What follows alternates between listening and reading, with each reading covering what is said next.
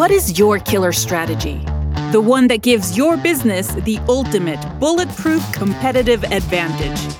Welcome to Your Advantage Play with your host, Joel Block. Former professional blackjack player and card counter who left Las Vegas and spent his life in that giant casino on Wall Street in the hedge fund and venture capital businesses. And now, here's your host, Joel Block. Lot of executives have told me that they've kept their pricing stable for the last few years.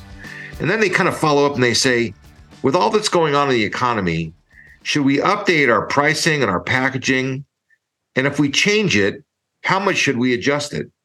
And how might that affect our acquisition of new customers? To answer those questions, Dan Balcauski. Dan, welcome to the show. Good to be here, Joel. I'm super excited for our conversation. Thank you for having me on. These are uh, are very complicated questions that uh, executives think about. They don't want to price too low because they leave money on the table. They don't want to price too high because they leave customers in on the table. You know, so how do you kind of strike the balance? How does that happen? So I think the first question is when it comes to pricing, most executives think that what you charge determines your success. In fact, who and how you charge determines your success if I was advising these CEOs, you know, I tell them in general, I spend most of my time on what the price tag goes on and much less time worrying about what specific number goes on the price tag itself. Really? I mean, I mean, I totally get you got to focus on the product, you got to focus on the value, you got to focus on the mess. I mean, you got to focus on a lot of things, but ultimately it all kind of boils down to a number, doesn't it? So when I think about pricing, I think it's important to take a zoom out and think about one, pricing doesn't include just a price level.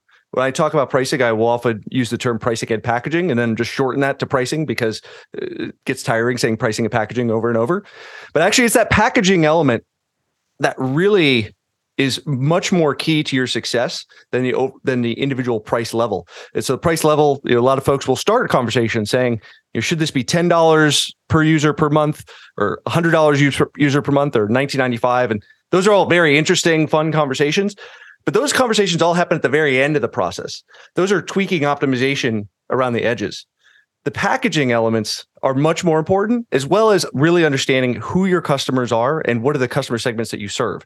Because your packaging, and we can get into a much longer explanation of this, but your packaging helps you tell the value story and align value with the product that you're selling. Now, when you talk about packaging, you're not talking about the physical plastic that wraps the package up. You're talking about sort of the uh, the, the, the way you describe it, the way you think about it, the the value proposition that's built into it. Is that kind of what you're talking about? Yeah. So normally when I deal with companies, it's uh, B2B SaaS companies primarily. And so when we think about packaging in that context, no, it's not the, the shrink wrapping, uh, the colorful uh, box that it comes in. Uh, there are uh, corollaries in the CPG world that we could, we could use as well. But when I think about packaging as it pertains to software specifically, there's four general elements that go along with that. There's a price metric. This is the unit of value I charge for. So oftentimes a piece of software might be charged by the number of seats who can who could has access to the software. Maybe it's number of API transactions, amount of data stored. For example, if you have like Dropbox, they might charge you a different amount depending upon if you're using a gigabyte of storage versus a terabyte of storage, for example. So that'd be the price metric. Then we think about the price model. So is this a subscription? Is this a perpetual transaction? Is this a pay-as-you-go model, utility billing model like you have for your electricity? You, I, I, use some amount of electricity at the end of the month. Austin Energy sends me a, a bill for that. That'd be very different than my Netflix subscription. Very different than if I'm going to a store and, and buying a can of Coke, right? That's a perpetual transaction. There's no no subscription model or, or, or continued payments uh, there. So that describes how and when payments flow through a system. Then you have the elements of what we call offer configurations or bundles. So this would be the the set of features that go together into potentially a, a package, an add-on, a, a, particular tier. So often in SaaS, we see like good, better, best offerings. And then finally would be ideas of uh, price fences. So this would be how do I charge two separate customers the same or different prices for the same product. And we see this all the time in uh, non-technical goods. If I get on a bus, I'm going to pay one price for my bus ticket, but a senior citizen or a student might pay a different price. So that would be an example of an identity type price fence. Uh, oftentimes, we see volume type price fences where you know uh, first seat I buy of a, so- a piece of software costs one dollar value, but if I buy a thousand seat, you know that costs a different price because it change the price changes on volume. So these would be the elements of packaging that really help tell your value story. And you can see that at the end of all that, yes, I've got a number attached to a price metric, but I've got all these other dimensions that are much more important and actually much more difficult to change in a, in a B2B context. Like on a, you know, we, we could we could talk about 20 different things just from that one little thing alone. But uh, you know, there's certain things about how companies price their goods that sometimes is really irritating to the marketplace. You know, for example, uh, inventory based pricing, uh, which is a pretty normal thing that companies do. You get on an airplane, uh, forget about the bus where the senior citizen pays a different price. I think we all kind of get that senior citizens have fixed money and, and maybe they need a little bit a little break and that children maybe need a little break. I mean, I think we're all kind of used to that. But imagine, you know, you get on an airplane and you pay $200 for a seat and the guy sitting in the exact same seat next to you paid $800. That's one of the things that kind of upsets people. Um, I mean, it happens and it happens in hotels and companies have gotten really good at selling their inventory. But, uh, you know, do companies feel any backlash from that sort of thing or what happens? Yeah, so I think what you're talking about there is what we call the pricing space yield management. Uh, in general, you know, I don't know that people feel uh, that way. It's it's pretty widely accepted. I think there's statistics I saw from you know Amazon changes prices several million times per day and still customers happily shop at amazon uh, every day right? it's become uh, a bane to probably every other retailer on the planet but you know it's a common practice uh, there. It's common practice across all retailers and yet the life goes on. I think what you're pointing to there's two kind of foundational relationships that we need to think of when it comes to uh, price. And so that's price's relationship to volume and this is where the the yield management, inventory management aspect comes in. And then there's prices relationship to value. And it tends to be a little bit knee jerk that, you know, from econ 101 undergrad uh, remembering something about a demand curve and like oh as I as, as price and quantity they move in lockstep people tend to have this view of, of pricing you know as predominantly driven by by volume but is what I would try to educate my clients on specifically is that the price is a relationship to value is actually much more important. And I think when you're thinking about the the student or the senior citizen, uh, you know, there's there's an element of, of price sensitivity and, and, and the value they get is, is fundamentally different than you know somebody else right? So you think about in terms of uh, matinee pricing right uh, the price sensitivity of somebody who's able to go to the noon thursday showing is different than you know somebody who's go you know everyone wants to go after work at 6 p.m so those are some of the different elements that you know really i coach my clients to think through. Yeah. You know i, I was sitting here thinking about this uh, the economic thing you know the demand curve and and I wasn't so much thinking about that, except for that, uh, you know, economists talk about how you optimize revenue through optimized pricing. You know, so if you sell a certain number more at a lower price, you're going to make more money than if you sell a certain number higher than at a lower price. I mean, there's there's an optimum price that will generate the best number of dollars. Um, does the value formula, which is kind of, it, hadn't really been contemplated in economics 30 or 50 years ago, does value change that uh, that optimization formula, or is it just a factor in the same thing?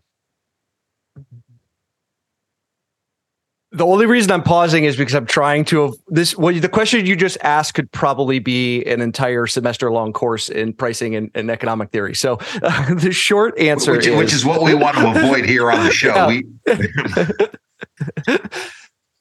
what what I would say generally is that in most B2B companies, you know, and I I learned this lesson right off the bat. I got you know solid grounding in, in pricing economic theory from you know my business school courses and then all excited took that out to the real world and run into what a lot of b2b senior leaders run into when they try to apply you know, pricing practices uh, is that this whole concept of the demand curve or you know as we refer to as economists term the price uh, elasticity that the demand curve uh, is derived from. It tends to, it's like the Sasquatch. It a lot of people have heard of it, but very rarely have has a B2B senior leader seen one in the wild.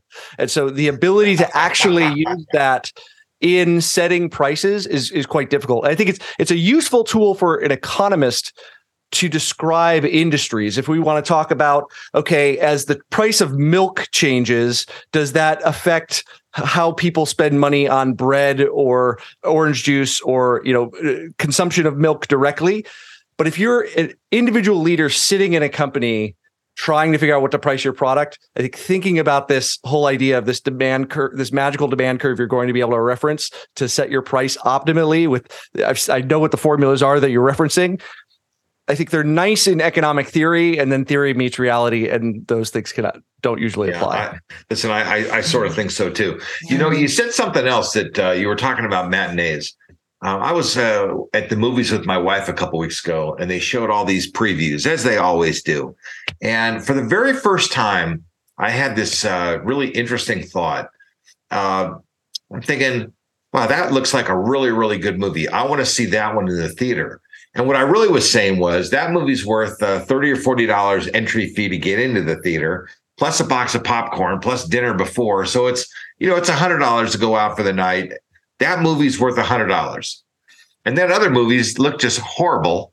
And I said, you know what? If I watched it, that's an Amazon movie for two dollars and ninety nine cents. And I really, I put, I, I, I didn't do it on purpose, but each of the movies kind of, kind of went into a bucket.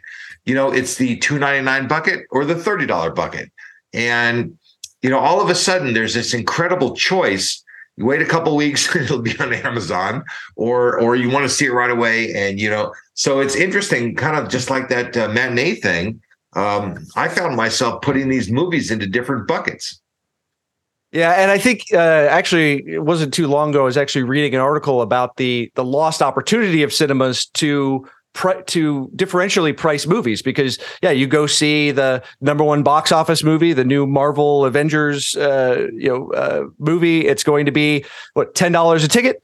You go to see some independent flick that only a thousand people in the entire country are actually interested in watching. It's also going to be $10 entry fee. And that seems from pricing theory that seems like it's a mistake. Now there's a lot of reasons. Uh, there's there's competitive industry effects right? You've got uh, different agents at play. You've got the movie studios versus the theater owners who are you know they have a relationship and so their ability to, to price uh, differentially may affect uh, dynamics within those relationships. But yes it is generally a suboptimal fact of the matter that they would not uh, price those those differently. I think also though what you threw into the mix there that i want to make sure we don't gloss over is you had a whole experience that you described as you talked about going to the movies. You know, I'm going with my my significant other. We're to have dinner before. You know, we're to. There's a whole ceremony of of waiting in line for the popcorn and the smells and the the memories that come up. And there's going into the theater and watching the previews. And you know, there's a, there's a, a shared excitement it's not just the movie because I think that was the the you collapse that into oh well I could watch it on Netflix at home versus I could do all these other things, and I think this is where this concept of value really comes in. It's like what is it that you're really buying when you describe all of that versus what is it when you're sitting on your home at your on your couch, you know, open up Netflix or open up Amazon and purchase that movie. You, are you're really engaging in two fundamentally different experiences that have different value to you. So, uh, and and obviously, there's there's different willingness to pay for those two experiences. Well, you know, listen. So one of those experiences ends up costing a hundred bucks by the time the evening is over, and one of those experiences where you it just the movie's not worth uh, you know, going through that experience. And so you just say, okay, look, I'll watch it real quick. I have nothing else to do.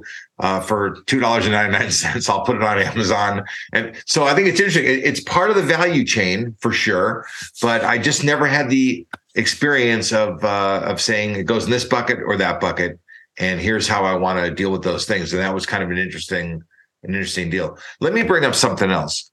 Uh, it seems to me that a lot of companies, uh, you know, price their uh, their goods in a way that encourages uh, bad behavior by consumers. And you know, for example, uh, if taxes in the United States were ten percent, nobody would cheat. At 40%, lots of people are incentivized to do do whatever they got to do, hire accountants, lawyers, reorganize their affairs, do, you know, just do every single thing they can do to make their tax bill low as possible. At 10%, people really wouldn't do anything. I mean, it really and the truth is that I don't know if the government would really even get any less money at 10% than they do the way that they do it now, because it would just be a simpler system. But Netflix seems to do the same thing. They're having trouble with all this password sharing. So it's 20 bucks for a Netflix account, or I don't know, that's what I pay for 20 bucks. And, uh, you know, and, and they don't want any sharing. But if they don't get the pricing right, people are going to either cancel or they're going to figure out something different.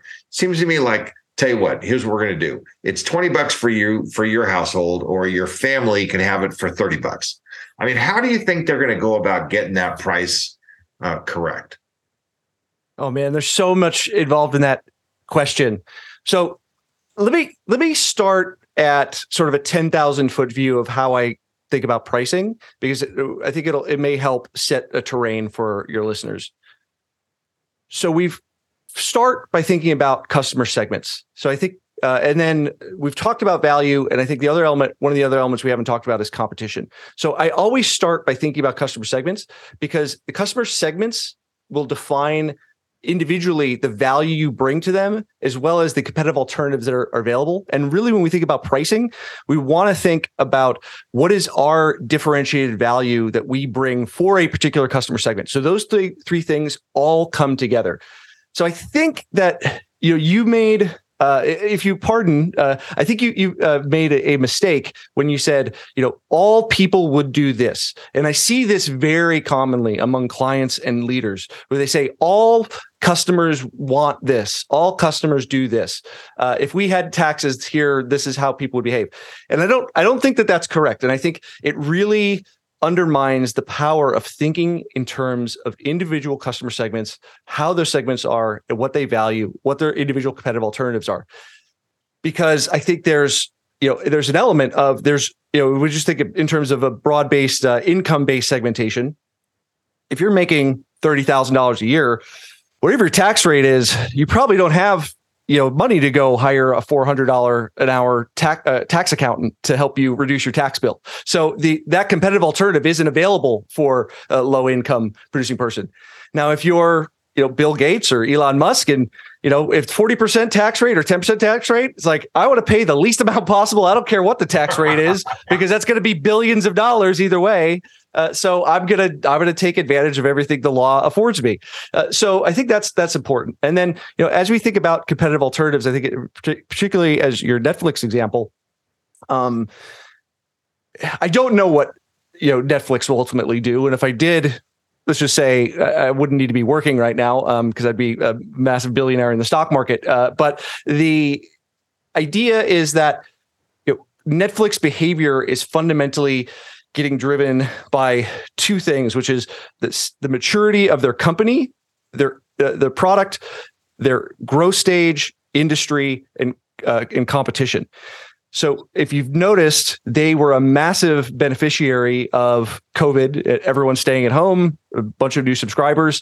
What else happened? Every other company, whether it's Disney or Paramount, uh, even CNN briefly, everyone decided digital media subscription is the future. And so now we have you know we've we have uh, achieved the nirvana that everyone wanted which is we disintegrated the the cable bundle. And instead now we have you know million paid services that we have to pay for individually. So i don't i don't know. Some people got their wish of like the death to the to to you know Comcast or whoever it was. But instead now i've got to pay 20 different companies you know 7.99 a month. So you know netflix is responding to a different competitive environment and within that, I think go you know using this concept of segmentation, there are going to be customers who, yes, they were college students, you know, sharing with their friends in the other uh, dorm room, or maybe the, the college kid was at school, was using the parents' account. Uh, you know, there's going to be people that have to true up. There's going to be people who are playing the game fair the whole time, right? And they're going to be in different situations, and those people are going to have to make different decisions based upon the alternatives that are, are available to them. Does that make sense? Yeah. No, no, make, makes sense. And you know, uh, I think you're absolutely correct that uh, it's always a little dangerous to generalize. Uh, but you know, I have uh, been very successful by creating rules of thumb, which are kind of general. and uh, that has kind of always worked for me. Uh, bottom line is, I, I, think we could get really granular and we could be really specific, but I've just always done a good job of doing a little bit of general uh, application, especially for things like pricing and rules of you know whatever. It just it just has kind of worked for me. So uh, for whatever that's worth, but I think you're mm-hmm. correct to point out can't uh, can't put everybody into the same bucket for sure. Yeah. You know? Yeah, it's it's it's it goes back to what I said at the beginning, right? It's it's who and how you charge matters, not what you charge. It's so critical because there's different customer segments will have different competitive alternatives available to them the value you create in their specific situation will be different depending upon their particular constraints, context, and needs. Um, and so, if we believe that you know price and value are fundamentally interlinked, and your pricing is also fundamentally driven by the differentiated value you compare competitives, its, its segments are so critical to the pricing exercise. So uh, it's and, and, I did mean to put you on the spot. I, I run it like this is this is the number one thing I harp on. So uh, thank you, thank you for setting me up. No, it's no problem. So let, us um, so let's try to bring this. Uh, you know, I mean, listen, our show is really focused on uh, you know senior executives of middle market companies. So how do these people go about thinking about pricing? Should they think about uh, listen? We're in an economic uh, you know uh, time right now where things are uh, kind of having a we're having a hard time. Should we you know what should we be doing? Should we be raising prices? Should we be holding our prices low and try to squeeze margin in a different way? I mean, what should, what should companies be thinking about? Uh, you know, in the in these turbulent times. Yeah. So pricing is always going to be you know a balance between understanding and balancing between your customer costs the value you create for customers your overall strategic goals and competitors and their potential responses.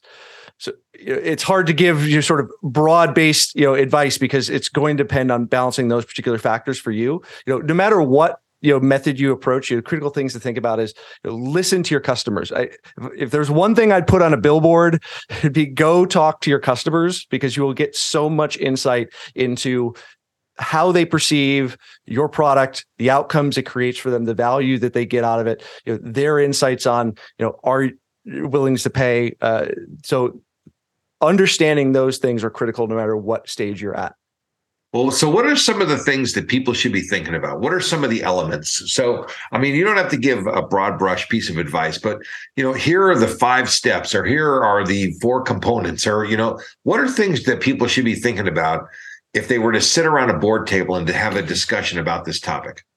Yeah, so I think first is you know pricing should be part of the conversation from day one of a product development process. You know, too often I see companies that you know they slot pricing and packaging conversations right into the go to market before a product launches, and you know at that point you've invested a ton of resources, millions or tens of millions of dollars into product development that you might not be able to monetize, or you realize nobody is actually willing to pay you know, a, certain amount for you to do it. So if there's one thing that companies can do, it's if you're developing something new, like yes, build it, build it, and they will come.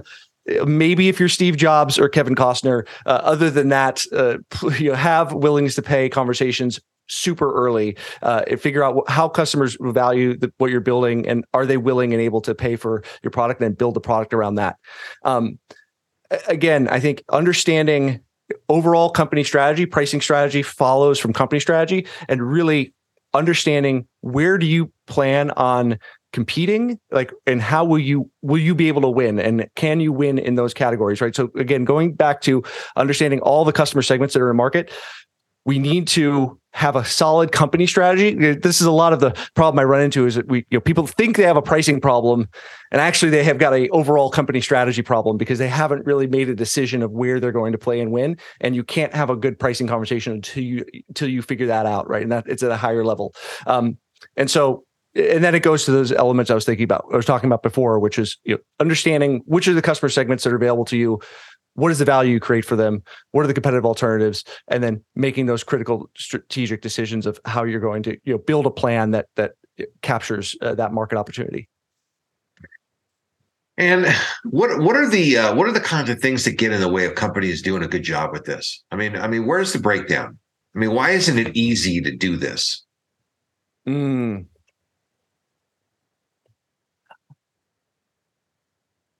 So I think again, there's a dis, uh, disconnect between what there's a quote I was I actually was looking at putting it in a future blog, but it's um I think it was by uh, John Maynard Keynes, and it's like uh, men are often at the being controlled by some long dead economist.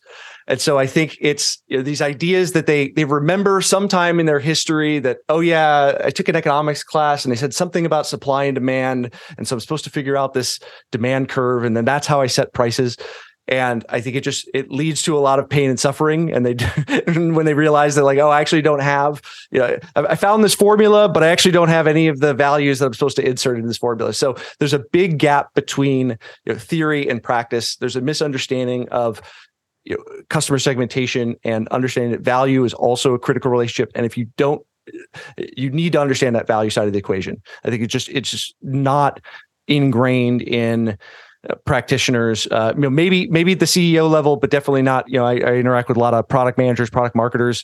Uh, they they think in terms of features uh, not in terms of overall customer value. And that really becomes a, a barrier to successful pricing adoption you know one of the other things I, that, that you sort of said uh, kind of maybe danced around a little bit was that sometimes it's not a pricing problem sometimes it's a strategy problem and then let's go back to the movie theaters for a second because they have a terrible legacy problem that they just need to address. And like the pricing of the tickets is it, it shows up in pricing. Like the pricing of the tickets for great movies maybe should be more. For not such great movies, maybe could be less.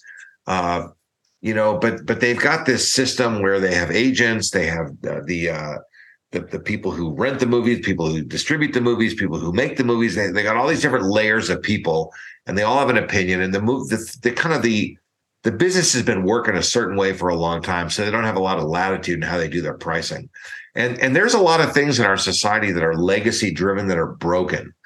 Uh, you know, our education system in the country is not going that great, but there's a lot of people that have a vested interest in kind of keeping it the way it's always been. You know like there's a lot of teachers that don't want to change a lot of administrators don't want to change. So how do you address pricing when the real problem is probably strategic or maybe it's something else? I mean if you were the advisor to these companies how would you help them move from a and get them focused on b yeah, so I think you know you bring up some really good questions. I think one of the things that is often a problem is a lack of uh, governance as it pertains to pricing, and so that would include uh, a, a somewhat of a defined process of what are the things we consider around pricing? How is pricing done around here? How do we harness the better, better angels of our nature so that you know we can rationalize our way through pricing challenges? And it's not just the enterprise sales guy who comes and says i've got this $600000 deal that's holding up you know our meeting our numbers for the quarter and we have to give this customer a 50% discount right? You've thought through that before. Uh, you have an owner of the process. And generally, I also advise a pricing committee. Uh, it's like, oh, how's one way to not get anything done is like form a committee. Well, until uh, pricing adopts the maturity of product management, the product manager in a company is often the walking embodiment of the product, right? Their responsibility is to listen to all the needs of the internal stakeholders, all the other functional uh, leaders, uh, as well as the needs of the of the customers and, and the market, and the partners, et cetera and and and drive make those decisions to drive the business forward. And until pricing has an equivalent level of uh, you know leadership and, and, ownership right it's very you know difficult to you know get any of these problems fixed right? So having ownership and having a process i think is very fundamental. Uh you know, so yeah we'll stop there. Well listen i i think that um what, what my big takeaway from this whole discussion is is that pricing is complicated pricing is bigger than just dollars, and and companies really need to get focused on it. Um, you know, if you were to put a a single strategy in place, you know, which we call an advantage play, really great strategies, these really uh, Sun Tzu kind of uh, you know uh, killer strategies. We call those advantage plays. If you were to say there's a single advantage play you've seen a company adopt, any any uh, any sense about what that is? What your advantage play would be? Yeah, I would say you know you don't really have a choice of whether or not you will have a pricing conversation with your customer. The only decision you get to make is when you're going to have that conversation. And so, you know, sometimes people will be like, "Oh, do we talk about price at the beginning of a sales call?" It's like, no, you talk about price as soon as you're starting to develop the product before you've invested, you know, millions of dollars, right? Because because the other extreme is that poor sales guy who said, "Hey, we've launched," and he's on the first call with a customer, and they go, "How much should it cost?" And he tells them, and then they he gets laughed at and they realize that, oh wait, we've invested all this money. So you really don't get a, a choice of if you're going to have the customer uh, conversation about pricing. You only get to choose when, and having it as early as possible is, I think, would be an absolute game changer for your audience.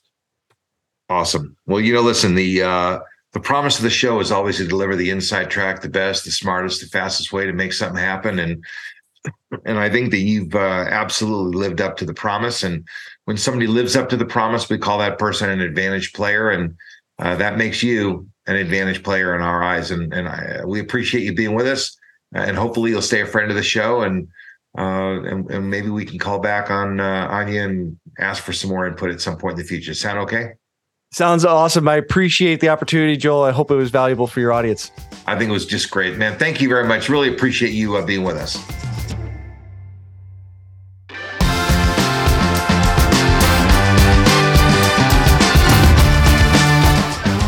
Been listening to Your Advantage Play with your host, Joel Block. To learn more about how to work with Joel and cultivate your own high limit advantage plays, visit theadvantageplayer.com. Subscribe to Your Advantage Play wherever you get your podcasts.